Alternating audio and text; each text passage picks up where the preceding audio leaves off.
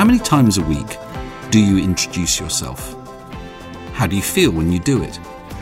What impact do those few sentences have on others and your mindset? In this show, we're talking to the inspiring Holley Murchison, author, education producer, and entrepreneur, about how you can tell others about yourself in a way that helps you to strengthen your sense of self and make powerful connections. Welcome to the Evolving Leader Podcast. I'm Scott Allender, co host of the show, along with three time Academy Award seat filler, Jean Gomes.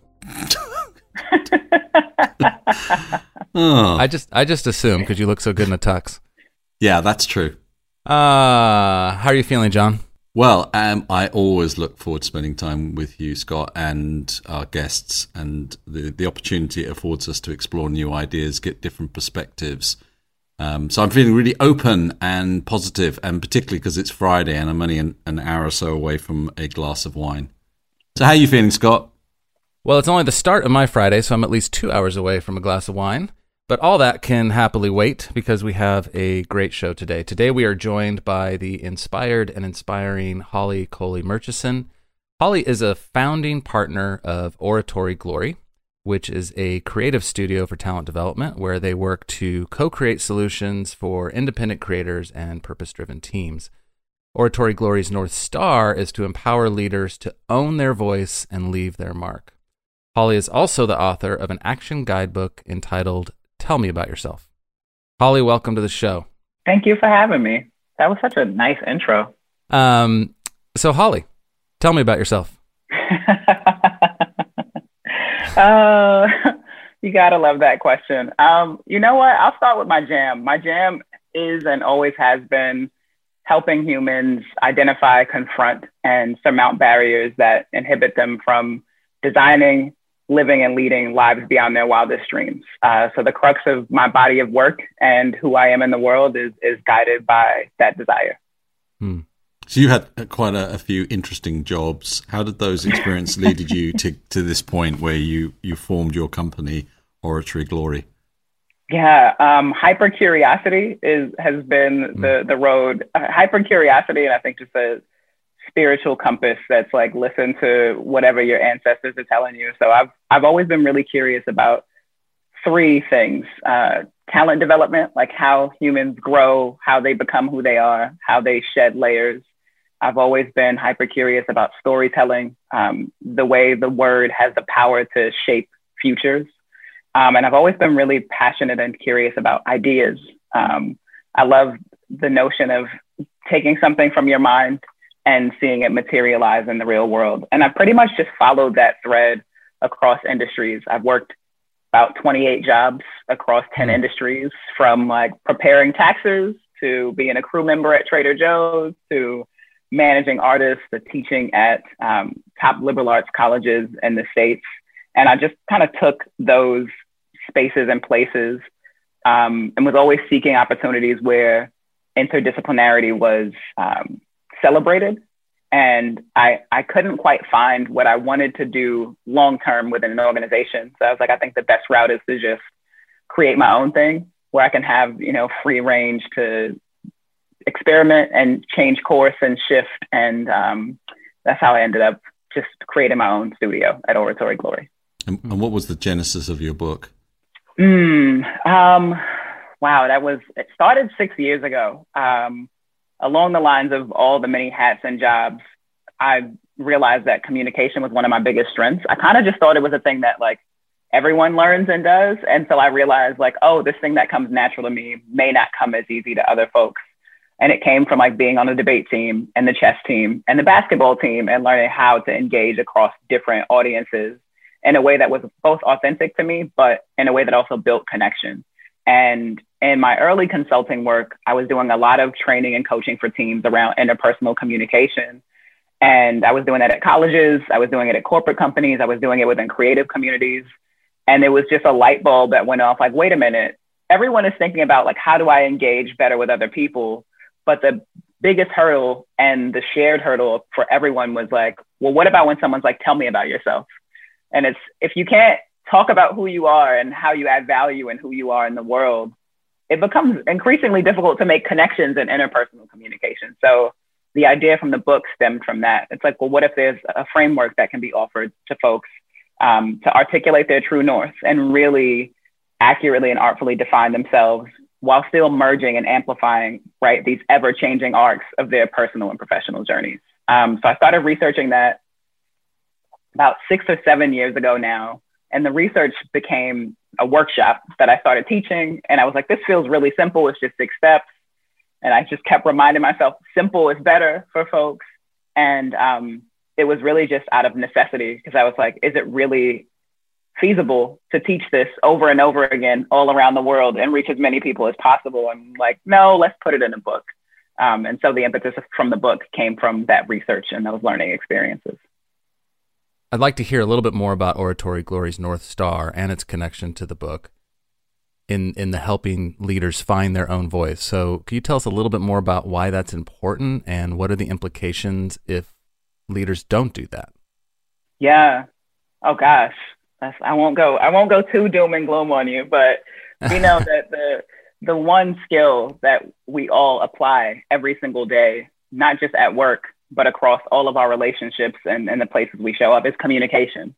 And particularly in business, it's costly to not communicate well, to communicate ineffectively. Um, from like email exchanges that cross wires to like meetings to just the amount it costs to um, not soar in that area. Um, and at Oratory Glory, it was really this idea of one, if we can start at the very core level of people and make sure that folks have the skill sets to confidently own and navigate their ideas, express them, then that changes the layer of relationships between people they collaborate with.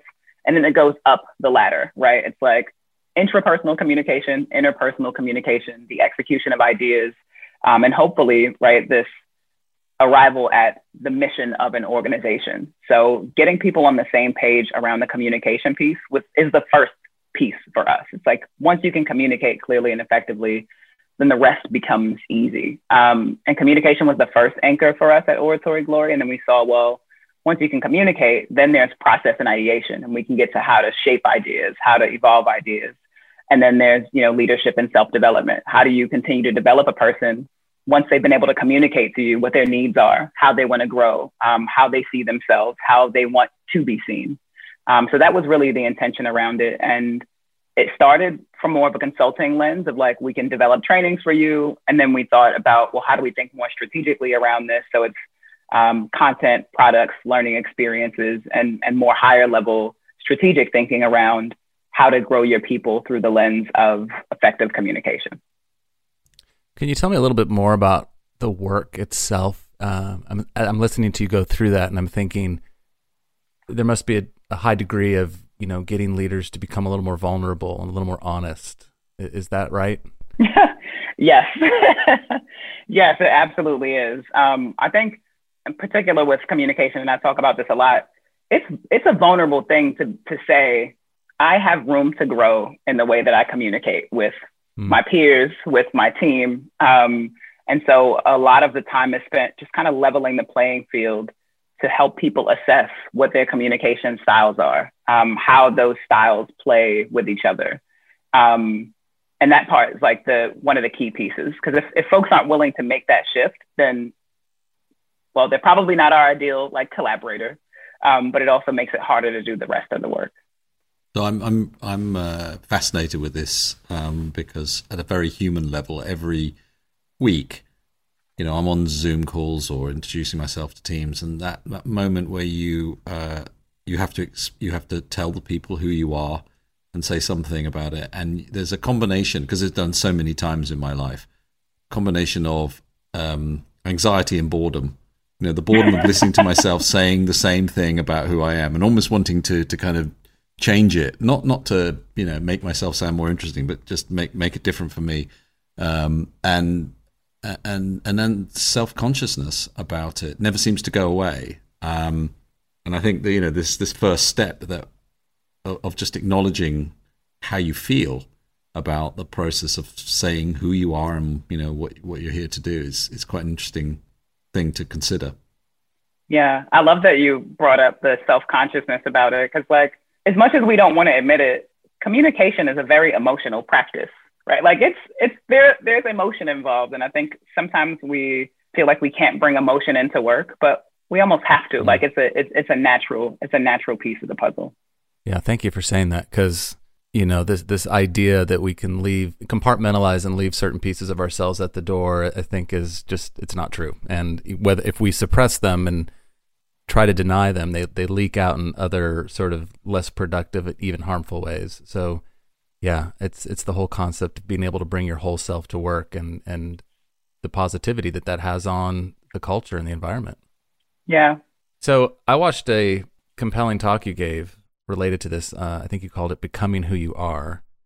And what resonated so much for me was how you described the importance of articulating our whys uh, if we are to become who we are. You shared an idea that really resonated with me. I, I might not get it right, so I'm paraphrasing you. You said, uh, We aren't what we do, but we are why we care. Is that right? Yeah, that's a good, that's a great paraphrasing. And, and I think that leans into to what Jean just referenced, right? This whole tell me about yourself question is it's so transactional in a way because I think for some folks they're asking like, tell me what you can do for me, tell me what I can get out of this exchange, like tell me mm. what you have to offer. And the larger question is like, well, do I even like you? Like, can we like each other? Right? Mm. Like we live in a time and in an era where we can choose who we work with, who we collaborate with, who we want to be around, and and the why you care part really sets the tone for you to build a meaningful connection with someone. And I also always say that like we're not what we do. What we do is a reflection of who we are, right? And so it's going to look like many different things. Like I'm sure Jean and the work you do, it is iterated many, many times over the last decade at least. Well, over the last year with the pandemic at least, and the same for you, Scott. So that mm-hmm. why you care gives you space to just to be a person, right? To be a person and then talk about the other things. And for that why you care to be the appetizer that hooks folks into a larger meal of a conversation with you. And and I think, you know, the, the point you make about this voice that you've shaped for yourself being driven by your curiosity, that's really interesting. So how does that play into into this for you? Hmm. Um wow. It's it curiosity is the governing thing for for everything. Like it it's it shapes how I pitch ideas to clients. Like I, there is no box. I'm like, huh, how about how about we do this? Like no one proposal looks the same. Um, and I think it's a, it's a thing my partner and wife is uh, both loves and maybe perhaps drives her crazy about me because I'm like, no, we can do this. We can go big. Um, I think the curiosity helps me to be a more visionary thinker um, and pair with other folks who are visionary thinkers. And it helps me push the boundaries for you know, this larger theme of learning and talent development because communication is just one morsel of that. Um, and the curiosity helps me push the boundaries in terms of thinking about um, what we can do in the space of the future of work by developing people. I remember one of the first conversations I had with Scott was I saw his guitar in the background and I was like, oh yeah, like I liken learning and development and, and growing people to the A&R department at a music, like a, at a music label, you know, that that particular department's role is to scout talent and to help develop talent. And I was like, well, if A&Rs, you know, serve to cultivate the talent of musicians, who will be the A&Rs for the independent artists and creatives and intra and entrepreneurs who are in other places in the world of work that are catalyzing change to their work? And so thinking about it from that lens is like, there's no one way to do it. So staying hyper curious about people, how they grow, that just keeps me sharp in the work. It reminds me that there are many, many things that I don't know, um, and that there's still so much world and future to shape. I love that. How do you stop yourself from, you know, closing down too soon? How do you stay curious? Because it's um, one of those attributes that everybody talks about as being like super important for, for innovation, creativity, and so on. But it's it's quite hard to stay open, particularly when you're trying to get things done. You know, how, how do you, how do you, how do you, how do you, uh, you know, what's your inner voice saying to you, like, mm. you know, Nicole, Holley, stay open, stay open. oh my gosh, I, am picturing like a clam in my mind's eye. Um, I think it's, I think it's kind of embedded. I am, I am. Uh, so astrology is one of my favorite tools for self development, and I know that like how my natal chart and astrology is structured I am wired to be a learner. So I know it's like in my DNA, but I also come from a long line of educators, artists, musicians, and have seen like how curiosity paved the way for people in my family. Um, and I think when we break down the simplest definition, I just Googled it. Curious means eager to know or learn something. The second definition is strange and unusual. I have no trouble being strange or unusual. It is like a part of the core of who I am. But I'm I'm always thinking about like what's the marriage of curiosity? Like once I learn something, how am I applying it? Can I make it tactical? Is it malleable? Can I share it with other people? And as long as those two things are married, um, I really never have difficulty staying curious because the world is mm. such a fascinating place. Um, my challenge is, uh, and I could pull out a bunch of poster boards in the house of just ideas on paper. My challenge is like pausing the curiosity to then be like focused on an action for a specific thing, which is a dance that I'm dancing every day. Here on The Evolving Leader, we are committed to stretching the leadership conversation in every episode, and we invite you to help spread the word. If you have learned or been inspired by something you heard on this podcast, chances are others would too. Please consider sharing your favorite episode with your network on LinkedIn, Twitter, or Instagram. Thanks for listening. We're glad you're here. So, in, in your book, Holley, you you describe a six point process for crafting a really good introduction. Can you tell us a little bit about that, those steps, yeah. and, and the process? For sure. So, the first step, and it's um, I'm going back to your point again, Jean, of saying like between like boredom, what was it, boredom and uh, self consciousness. yeah, boredom and self consciousness, right? And I think a, a, lot of that is because we have to break down what the situation is. And the first step in the tell me about yourself process is um, what's the scenario you're in? Because how we introduce ourselves, there's probably 15 different ways we can do it, but we're all recycling the same answer in some instances. So the first step is really get clear about what's the situation. Is it like a Zoom networking call? Is it, you know, you're out on a casual date? Is it um, an introduction through a cold email? So we can probably each think of at least five instances where we have to introduce ourselves and who we are. So that's step one. Then step two is identify who your audience is. And a lot of times we go just blindly into spaces and we can tailor a message based on who we're interacting with. So, you know, let's say within in this setting, I knew it was a leadership podcast. So I know I don't need to go to, we'll get to the meat of the story throughout the conversation. So for the intro, I'm not going to talk for like five minutes about who I am, right? So I know my audience are, you know, three gentlemen who work in leadership capacities and probably been in executive roles for some time. Um, I know they've done their homework on me already and they've developed questions around that. So I don't need to go in too deep, right? So that's step two, your hmm. audience. Hmm. Step three is how much time do you have to share? And what's the intention of the conversation? So I'll go back to like that Zoom meeting idea again. You know, there's a round of intros coming. You know, there's 10 people on this call and everybody's going to have to introduce themselves. So you probably don't have five minutes but you've probably got 30 seconds. And usually what ends up happening is whoever goes first sets the tone for how everyone else structures their intro. So they're like, oh, okay, they said their name, they mm-hmm. said their role, they said why they're here. I'm just going to copy and paste that. But the intention part of step three is like, you know, you've got 30 seconds. What is your intention? Is it to let folks know that you can be a resource for them as you move forward in the work, right? Is it to make a good impression? Is it to be clear about why you've come to do the work that you do every day, right? That intention varies from person to person. So that's steps one, two, and three. Steps four, five, and six are really where the magic happens. And step four is special because it challenges folks to reframe the question they're being asked. Part of the challenge with Tell Me About Yourself is we don't know what question we're being asked when someone's like, Tell me about yourself. It's like, do you mm-hmm. want to know about my career? Do you want to know about my interest? It's just this very broad, loaded question. Um, and step four challenges folks to say, well, given the scenario you're in and the audience you know you're interacting with and how much time you have and what your intention is, what's a more thoughtful, emotionally intelligent question that you would prefer people ask you in this situation? So tell me about yourself can then become, what are you excited about in this season of your life? And it's like, oh, I can answer that in 30 seconds, right? And in a much easier fashion than I could anything else. And that becomes step four. You think of a question that you would prefer people ask you. And even whatever situation you're in, if they ask, tell me about yourself, what do you do? You respond to your new question instead. And then hopefully you send that question back out in the dialogue because, I mean, God knows the world needs us to learn how to ask better questions. Um, and then step five is this process of excavating the story. So, given this new question, how do you decide what are the things that you want to share? And in the book, I talk about the four spaces of discovery that help us decide those things. So, there's your background and interests, your values and beliefs, your passions, dreams, and aspirations, and your skills and achievements. And through those four spaces, I think you know, those are the wells we draw from when we're telling stories about who we are, who we're becoming, who we've been.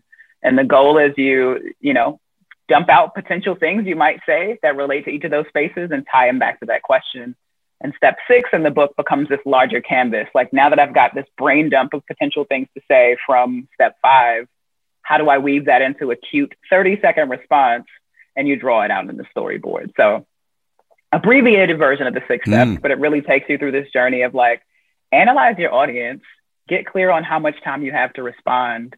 What do you want to say in that time? What's the real question that you want to get to the heart of? And then, you know, sketch out a, a draft of what that can be.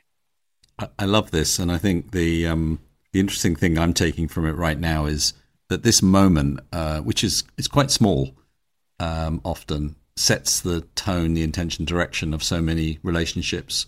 Um, because some of the things that you've said in there in terms of um, kind of creating a, an environment in which people can really understand who you are in such a short period of time, and then that allowed to to create the space for things to happen, is a wasted opportunity in so many times because we don't think about it. So it, for something quite small, which is the start of you're, you're setting it off in a dip, totally different direction. So I think it's it's really interesting. Yeah, it's interesting and it's important because to your point, Jean, we do miss a lot of opportunities like I don't know how many times I've like kicked myself after a conversation, like, oh, that was dumb, or like, what did I say? I don't even remember what I said. Or someone just like is like, oh, okay, that sounds cool, and they walk away. You're like, oh man, that was that was an opportunity. Like you can't get that time back, you know? Yeah. I have your book right here, and I love it, and um, it's so you know easy to to put into action um, as a respondent to the question um, based on how you've laid it out. Has it changed how you ask questions of others? Do you do you ever say "Tell me about yourself" to somebody, or do you actually go more exact for what you want now?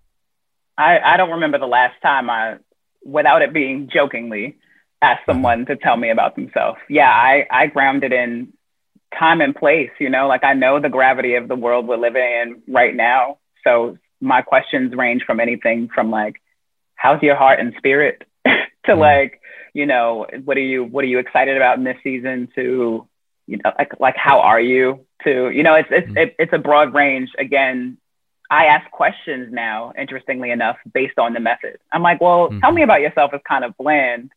What do I want to ask people given the audience, given the situation, given you know yeah. where we're going in the dialogue, and it's it has been a game changer for relational development. Mm, I bet. Yeah. Well, I'm not going to use that question anymore either. So, um, I'm curious. You know, you mentioned the pandemic earlier. Um, what have you learned about yourself in, in this last year in this difficult season as a leader? I've learned that um, it is okay to integrate spiritual practice into work. And for a hmm. long time, I kind of steered away from it, like being like a spirit centered person. Um, but I realize that it is one of the key things that makes collaborators, peers, companies, clients gravitate toward me. Um, and that's been fun to kind of figure out how I'm merging being both a servant leader and a transformational leader. I didn't think it was okay until, you know, the world started crumbling around us in, in real time in a way that everybody could feel it. And I was like, how could I not be anything but authentic to, to who I am and what feels good and why why was I afraid to to say that thing before? So so what does that integration look like for you? Um, being more vocal about it. I think it was always integrated like behind the scenes. Like it's a it's that ingredient in the recipe that you just can't put your finger like no one can name, but they're like, this tastes different than what other people are cooking. So it was always there, but I'm not afraid to be open in, in my communication and in, in my conversations and saying that, um, and my belief that talent development and interpersonal communication and creative expression are conduits for aligning with God. Um, and, and when I say God, I mean like our sole purpose, what we're here to do. And I think when we can marry those three things, um, talent development, interpersonal communication, and creative expression, we get closer to this idea of what you referenced from the talk, Scott, of becoming who we are. Um, mm. And it feels good to just be able to walk in that. And, you know, people have different words for God. It's like higher purpose, divine being, it's the universe. You might not believe in like a God or this idea of there being something bigger than you. Um, but I do. And it's a great filter for clients now and projects and collaborators. It's like, well, if we can align around a shared values and belief system, then we can do really powerful work together. We're seeing, mm. you know, these huge changes taking place in the world around the COVID environment, ranging from, um, you know, real focus on organizations from well-being around diversity and inclusion. You know, huge um, sense of both hope and anger and frustration kind of welling up to try and change the world. What what is it from your perspective that's driving that? There's lots of different things going on here, but what what are you seeing and feeling around this? I think for one of the first times in our in our shared history, people are feeling the pain of the same experience. And I think it's easy to like go over folks' heads and be like, well, I never experienced that, so it's not real. I think um, COVID and just the experience of the pandemic made it real for everyone. It's like it's it's, it's undeniable now, and and I think within that there's a a level of awareness and awakening within humanity where like, oh wait, I see you. Oh wait, if we're gonna be here in this experience, it's our responsibility to to take care of each other. And I think people are waking up to that more, um, and it makes the work not easier, but a little bit more irresistible um, a little bit more palatable for folks. And I think at, at you know at the core of it, it's that it's like people see themselves reflected in ways that they hadn't before. Um, there's a lot less selfishness around the human experience. Um, well, not for everyone, but for enough of a critical mass of people to be like, oh wait, I have to. Can I curse on the podcast? Sure. Okay. I had to ask. We had a very famous um, neuroscientist doing a lot of it recently, so go ahead. but it's like, oh shit, I have to get off my ass and do something because, like, as a human in this human experience, I have power to, I have agency to to create change, and I think people are waking up to that more, and it's really special to see. Hmm. That's exciting though as well because I think um, th- this feeling that, that the world is is changing, that we are evolving, and some of these things that have been, you know, sort of like in, in marginal spaces that, that we're all in it together. That's that that is exciting. I suppose the question that every leader has to ask themselves is how do we make this irreversible? How does it, you know, in a year's time when when we're all vaccinated and we're back to our way, our selfish ways, that right. you know that we the the momentum has been maintained. Have you got any thoughts on that? how do we make this irreversible? Wow, that's such a such a big question. Come on. that that is not the question that I've tasked myself with. That would keep me up like all all night. Um, but I, I mean, I'm also on the Strengths Finder assessment. Positivity is one of my strengths. Um, and so I can be positive to the point of, of being naive at some points. I'm just hopeful though that after an experience like this, if you're going the opposite direction after this, you know what? Like, may the force be with you. You know, for me, my, my focus is on like, how can we, as a leader, how can I activate as many people as possible to see the value in their gifts and make a commitment to apply those gifts to something somewhere? Um, and for me, I'm like, if I push that one domino down, like I've never seen dominoes get back up and go the other direction, you know? So I'm just like, how many dominoes can I knock down this year or until, you know, we have some experience of a new normalcy in the future. So my hope is that we, we keep the momentum going. And I think, I think for a lot of folks, they haven't seen the, the value in their gifts in action before. And, and the pandemic knocks down a lot of walls and levels the playing field. It's like, oh, you know, a lot of us have the luxury of working remotely it's like, wait, I can do anything I want from my home here. And then we have essential workers who have a, a, a very opposite experience. And it's like, well, what I do from home can directly impact someone who doesn't have the privilege of the experience I have. And so my hope is that that humans just do the right thing, you know, just do right by each other. Who, who's inspiring you most in terms of leadership right now? Mm, there is a fantastic designer. Um, his name is Brian Espiritu, and he I've been following him online for probably like a decade now, and he was running a brand called the Legends League, but he's a designer who always shares his process, the missteps, and everything in between. And he uses his, his influence on a, both a local and a global level. And I think, you know, sometimes we can get hung up in this idea like, I don't have many resources, I can't do much.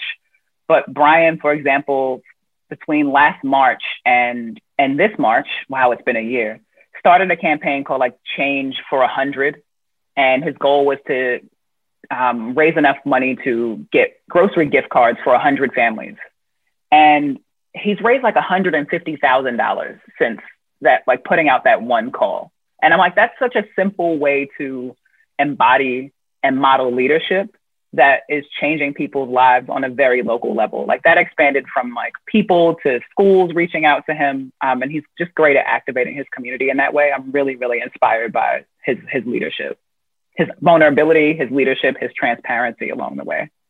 I love your optimism, Holley, and your, your I feel it from you. You, you, you it's it's uh, contagious for me. It's in a good way. It's um, it inspires me, but uh, it makes me curious too. As a leader, um, what's your biggest fear? like capitalism. Um, um, wow, that's a good question. My biggest fear is that I won't prioritize play. I think mm. you know there's this like gravity this heaviness of the way the world is and this like eagerness to to create change and i'm always grounded by the reality that this is going to take time like the change that i envision in my mind i may not see in my lifetime like this may be change that i'm you know trudging towards for my children when i have children and their children so i can sometimes be a workaholic and my fear is that i don't prioritize play like i can feel when I'm when my body is like burning out. So I like bought a guitar and I play. I just started playing again like two weeks ago. So the the play part um, makes me think of your early question, Jean, of like how do you stay curious? I play like I have to play, um, and when I'm not prioritizing that, I'm not my best as a leader. So we, we, we have covered quite a lot of ground in a very short period of time. Um, and you, you talked a little bit about the future and the. I'd, I'd like to kind of get a sense of the legacy you think you would love to leave um, in the future from the work you're doing. What what is it you you envisage you're leaving behind from a lifetime of work in this area? Mm, I want to create art that makes self actualization both accessible and irresistible. That will be my legacy. I know that we talk a lot about Maslow's hierarchy of needs. And I feel like the way self actualization is discussed, this idea of fulfilling your potentialities, it seems like this thing that's unreachable. Um, but I think we can reach it. We just need, you know, pathways and access and different conversations about what it looks like for people to actualize. Um, and I would love for part of that legacy to, to be reimagining the world of work to be a conduit for people to actualize. It's the place where people are at are spending or nurturing and devoting time 40 plus hours a week. And I imagine if you were at a job for 10 years and you left and you didn't feel closer to your purpose or your your potential, you know, we're doing we're doing a huge disservice. So that would be the legacy for me. And and for folks that feel like work is just one part of life that adds fulfillment, but we are layered rich beings who are who are embodying all the things that we want to not just do like the action but just be and rest and lay and play mm. That's so good well holley thank you so much for taking the time to speak with us today it's been such a pleasure uh, i really do feel inspired and a little bit more optimistic uh, about the future um, and i encourage all of our listeners to order holley's book tell me about yourself uh, today thank you holley thank, thank you. you guys so until next time, the world is evolving. Are you?